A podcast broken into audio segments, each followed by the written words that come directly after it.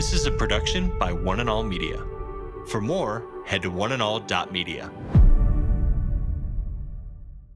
I got good news. You're not going to have to do a lot of thinking this week. And sit back in your chair. I'm not going to give you the typical headache. I'm going to do what we call a narrative type. I'm going to tell you some stories with primary focus on Matthew 9, a fantastic story. And we're going to let that narrative come alive. Today. Today. Today. Today with Jeff Vines, pastor, apologist, and Bible teacher.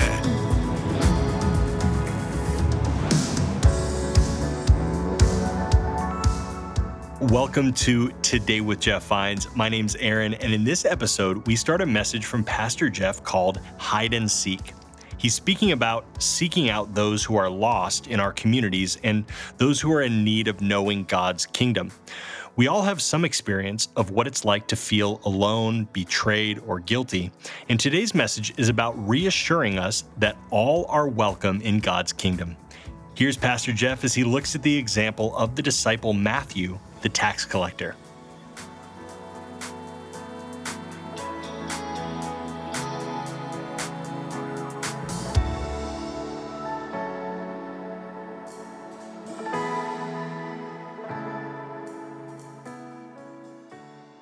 Joy of the Lord.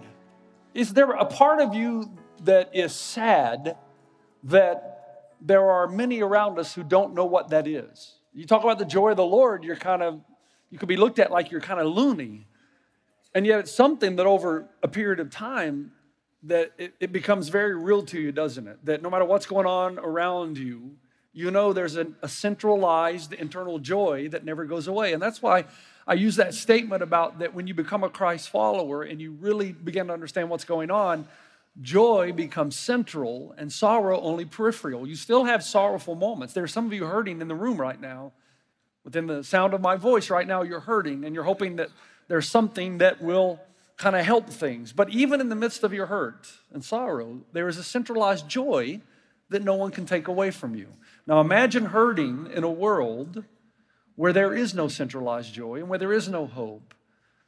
Now, how desperate would you be to help someone who doesn't know that joy find that joy? Again, I know that we come to church often and we're all, and I don't want to say guilty because it's not guilt, it's just that we all come hoping to make it through another seven days. And we're hoping that we hear something that will encourage us along the way. This weekend, this message is not about you, it is about others. And there's healing along the way, but I just want you to relax this week. I want you to sit back in your chair. I'm giving you permission to relax and sit back in your chair. I got good news. You're not going to have to do a lot of thinking this week. I'm not going to give you the typical headache that I usually give you. I want you to enjoy yourself this weekend. I'm going to I'm going to do what we call a narrative type. I'm going to tell you some stories with primary focus on Matthew 9, a fantastic story, and we're going to let that narrative come alive.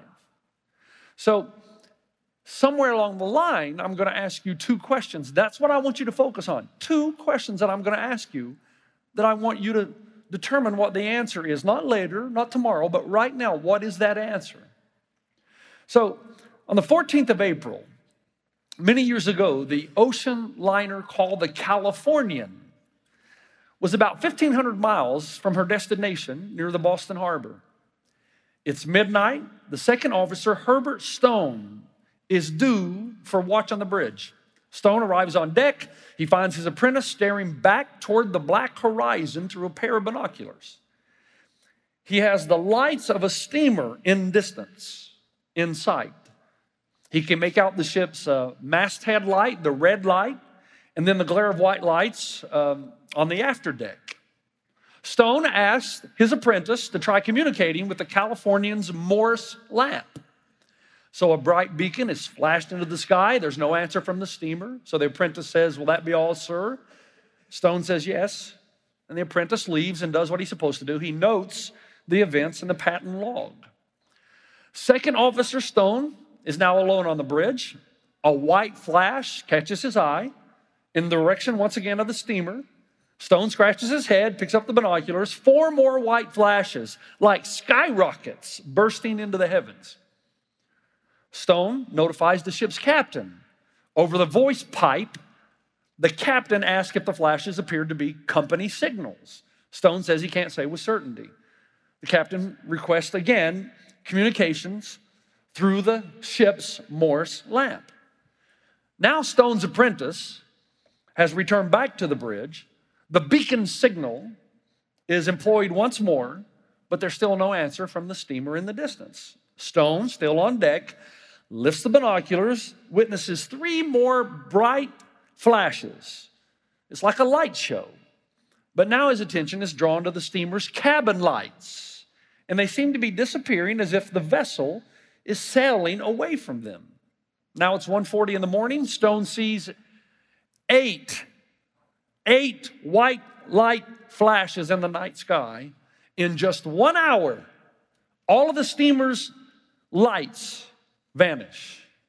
So that by 4 a.m., the crew of the Californian learned the rest of the story that neither the captain nor the second officer had interpreted the white skyrocket flashes as cause for alarm because it was a matter of coincidence that they were able to see the flashes anyway. Earlier that night, 14th of April, the Californian had reversed its engines, parked as a precautionary measure, halted in her course by immense an immense field of Arctic ice. And that unscheduled stop in the middle of the sea had provided the Californian with a ringside seat for the most unimaginable drama.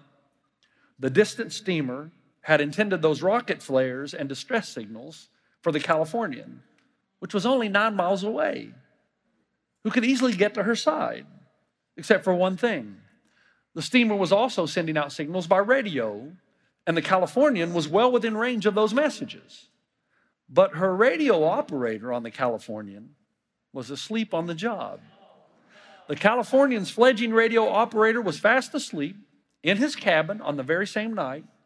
The ship's second officer, from his vantage point on the bridge, unwittingly watched the sinking of the Titanic. Now, I want you to hold on to that narrative, and let me tell you a story that ends a little bit better. Matthew 9, as Jesus went on from there, on from there is, Jesus just healed a paralytic whose four friends lowered him through the roof while Jesus was teaching, and Jesus said, Pick up your mat and walk. And suddenly, the writer of the book of Matthew tells us they decided to move out from there, and they saw a man named Matthew sitting at the tax collector's booth. Follow me, he told him, and Matthew got up and followed him. While Jesus was having dinner at Matthew's house, many tax collectors and sinners came and ate with him and his disciples. When the Pharisees saw this, they asked his disciples, Why does your teacher eat with tax collectors and sinners? On hearing this, Jesus said, It is not the healthy who need a doctor, but the sick. But go and learn what this means. I desire mercy, not sacrifice, for I have not come to call the righteous, but sinners. Now, Matthew, similar to the Titanic, has been signaling for help for most of his life, but no one's paying attention. You say, how do you know that? Well, there are certain vocations that carried heavy social stigma in Jesus' day. Okay, one of them was a dung collector. Imagine people making that a career choice. You go to Jerusalem Tech, you get a degree, you come home and tell your parents, I've decided on my career path, I'm going to be a dung collector. Your dad tells you, son, that job stinks. And there's even a provision made by local rabbis that if you marry a dung collector and then you decide that you can't do it anymore, you actually can divorce him legally. If you say, I thought I could handle the dung, but I can't, you can divorce. It's legal. Now, at the top of the list of social stigma, people that have gone too far, residing at the very bottom of the spiritual barrel, are tax collectors, even worse than dung collectors. Matthew's a tax collector which again, believe it or not, is a scream for help. Israel is occupied by Rome, and Rome's greatest interest is to bleed as much money from these pesky little Hebrews as they can.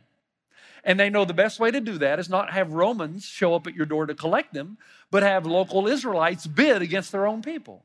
So if you bid, I can get $100,000 from my own people in a given year. Everything you got on top of that, you got to keep.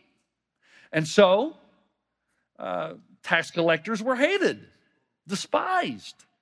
Of course, California politicians don't need tax collectors. They just take whatever they want without representation or authorization, but I digress.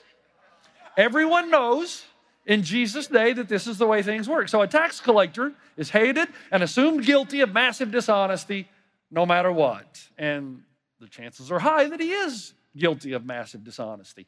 Actually, archaeology helps us in this. Uh, there's a famous saying that emerges out of Jesus' day, and it goes like this For tax collectors, repentance is hard. And what it means is, the way Jesus uses the word repentance assumes that when you genuinely repent, you're going to make restitution of the people you've wronged. But a tax collector hasn't kept records of everybody he's cheated, so it's impossible. We also discover in Roman history that the Romans actually erected a statue to an honest tax collector. They were so rare, kind of like honest divorce lawyers. So we found one, let's make a statue.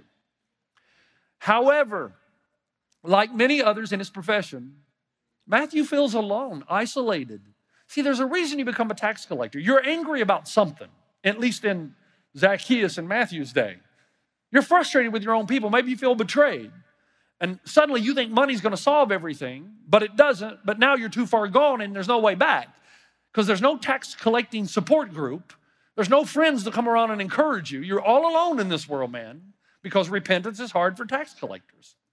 Now, suddenly in Matthew's life, the news of this rabbi Jesus starts spreading throughout the valley. This is a rabbi that talks about loving all people, forgiving those who've offended you, expressing grace and mercy and kindness, and praying for all your enemies. And that obviously struck a chord with Matthew. And suddenly he starts to think, maybe there's a way back for me. Imagine love and grace for tax collectors. Man, I gotta, I gotta meet this rabbi. Matthew has never seen a rabbi like this. This rabbi is a friend of sinners. And so he rushes probably every day after work down into the valley to listen to this rabbi Jesus. And the truth just keeps pounding him. He can't sleep, he can't eat, he can't get his mind off the possibility of changing a new life. He knows he's got to make a change, but he just can't pull the trigger because he's afraid of what other people might say or do to him. He's thinking, man, I can't enter this group of Christ followers. They'll kill me, or they'll either laugh at me. I mean, I can just see Matthew thinking, I'll go try to join their group, and they'll say, Everyone is welcome except you, man. You're a tax collector. Then what am I going to do? And then the Bible tells us in Matthew 9 that Jesus stops at the toll booth.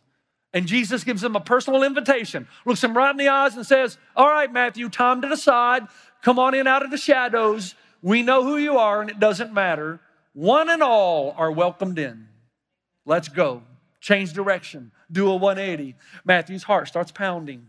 His palms are sweaty. He stands up and dives in, crosses over, leaves everything behind, and starts a new life. Now, it's interesting. The first thing that he wants to do, the very first thing that he wants to do, is throw a party. I mean, there's no break in the text. He meets Jesus. Verse 10 says, Then Levi held a great banquet for Jesus at his house, and a large crowd of tax collectors and others were eating with them. Evidently, there's no delay. Matthew's thinking, I'm a changed man. Now, remember what we've said. Matthew, it's not like we, we think Jesus just happened on the toll booth and Matthew had never seen him before. Come follow me. I'm okay, I'll do it. But Matthew had been listening to Jesus' podcast for a very long time. He knew, he knew what Jesus was about. And suddenly he's a changed man. I've been forgiven much. I've died to my old life. I'm at peace. I'm at home again. But wait, Matthew thinks to himself, obviously, I have this new life with new friends, but my old friends and my old buddies have no clue. They don't know they don't have to stay stuck. They don't know they don't have to remain empty. They don't have to keep kidding themselves that everything's okay.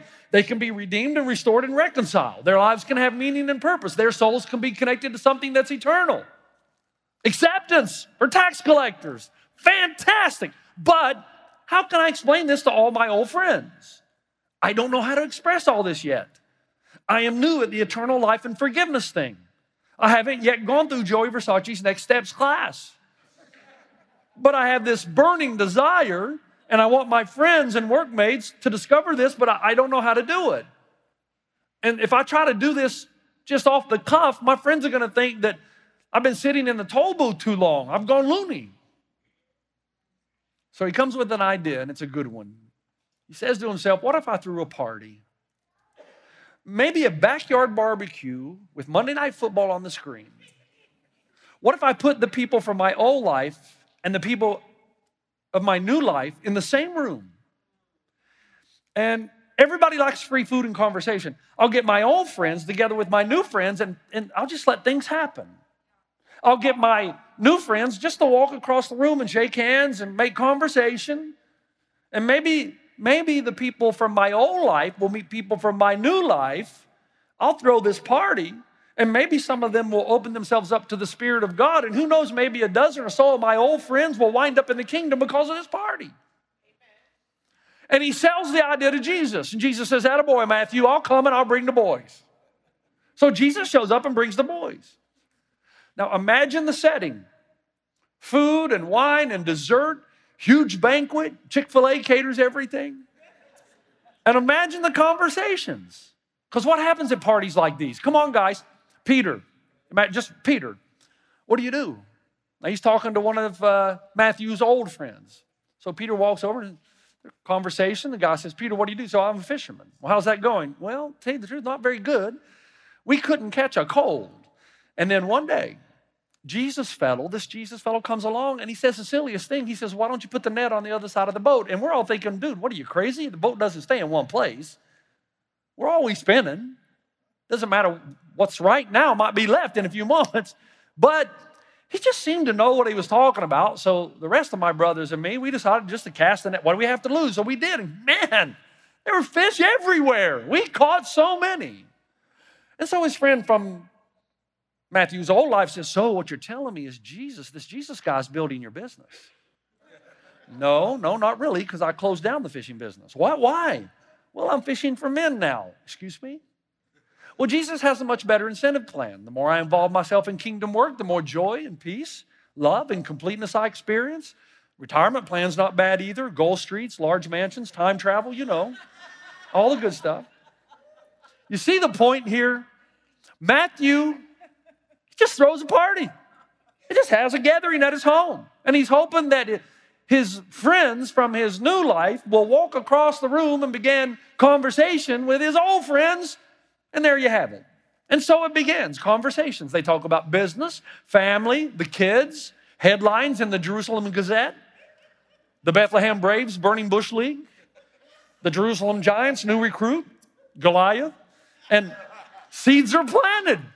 In some cases, they're planted, watered, and harvested at the same time, all because they're walking across the room. Now, can you grab that story? I told you it was going to be lighthearted. Take a break on yourself for a moment here. Can we go back and grab that story I told you at the beginning? Because here's what I learned in my life in ministry. Hey, by the way, we're all in this together. I got issues like you do. You think I just walk down the street and everybody gets saved because I have a conversation with them? I only tell you the ones that turn out good. How many stories have I told you? Like four. Okay, so let's just be honest. Let's go back and grab that story. There are lights flashing all around us. There are the lives of those at work and at school, on the sporting fields, even at church, who are going down, fading into the abyss. And their distress calls are often misinterpreted. Their anger and their stress and their frustration and their agitated demeanor and their arrogance and pride and unhealthy drive to conquer everything those are nothing less than screams of insecurity and hopelessness. They're trying to grab a lifesaver as they continue to sink deeper and deeper into anxiety and depression at the realization that it's all going to end one day soon. It's all arrogance, but it's a cover up for insecurity because the soul is desperate for meaning and hope to attach to something that's eternal. Unfortunately, as they send out the distress signals, you and I are dozing off asleep on the job, when we should be attentive and praying for and looking for opportunities to say, Come follow me. In the latest Barna Research Group survey, here's what they discovered less than 33% of all Christians actively share their stories of faith and hope in Christ. That's one third. However, in the same survey, they learned that more than 79% of the unchurched people said they would engage in faith conversations if asked. How is it that there can be such a gap? Let me tell you something else. Millennials, I get to brag on you. I'm going to brag on you. because it's my generation letting you down. Barna also discovered that millennials who identify as born again were the most likely age group to share their faith, and that their evangelism habits were growing while other generations were dropping. In 2013, two thirds of millennials said that they had presented the gospel to someone within the past year, compared to half of born again Christians in general. Additionally, practicing Christian millennials have the strongest belief in the Bible and read it more than any other generation. 87% do so multiple times a week, according to the 2016 Barna survey on behalf of the American Bible Society. Did anybody notice something here? I told you last week that millennials want the real thing or nothing. They want, give me the real thing or nothing. And when you have the real thing, guess what happens? There's a cause and effect. Let me give you an example in Acts 4. They called the disciples in, commanded them not to speak or teach at all in the name of Jesus. But Peter and John replied, Which is right in God's eyes? Listen to you or listen to him. You be the judges. As for us, we cannot help speaking about the things we've seen and heard. See, when you've truly been transformed, you can't help but to speak about the transformation that's occurred in your life. Unfortunately, for we non millennials, Here's what we think. Here's what we've been taught to think. Just live a good life and that'll be enough. Let me read the quote. If we just live good enough lives, we can forego the conversation entirely. We don't need to talk about Jesus. We just be good people. And people around us will almost magically come to know Jesus through our good actions and selfless character. Does anybody see the obvious problem? You're not that good. You're not good. People from other religions may even be better than you. Atheists may be morally better than some of you. So you may live a, a good life, but if you don't explain why, they'll kind of grab you in and lump you in with everybody else. This style, the Barna Report says, of evangelism is becoming more and more prevalent in a culture constantly looking for a fast track and simple fix. In other words, it doesn't cost me anything. I live a good life. I'm good. The gospel is a gospel of words and actions. It is a story of history, his story, and your story, and how they intersect. Can I say that again?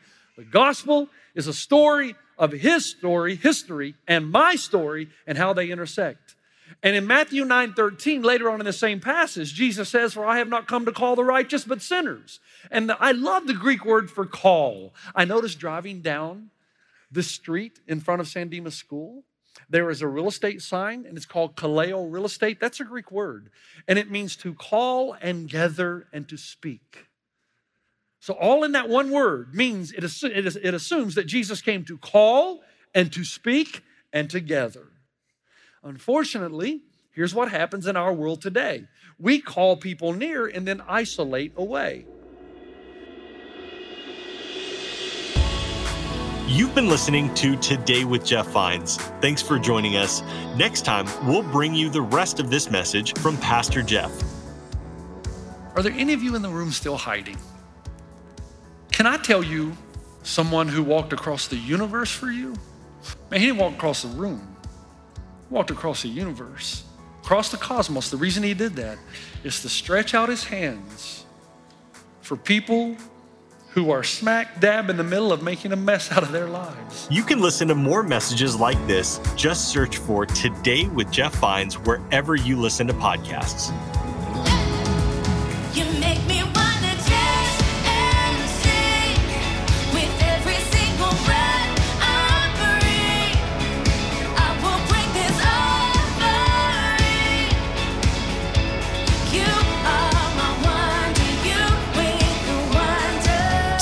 Today. Today. Today with Jeff Vines.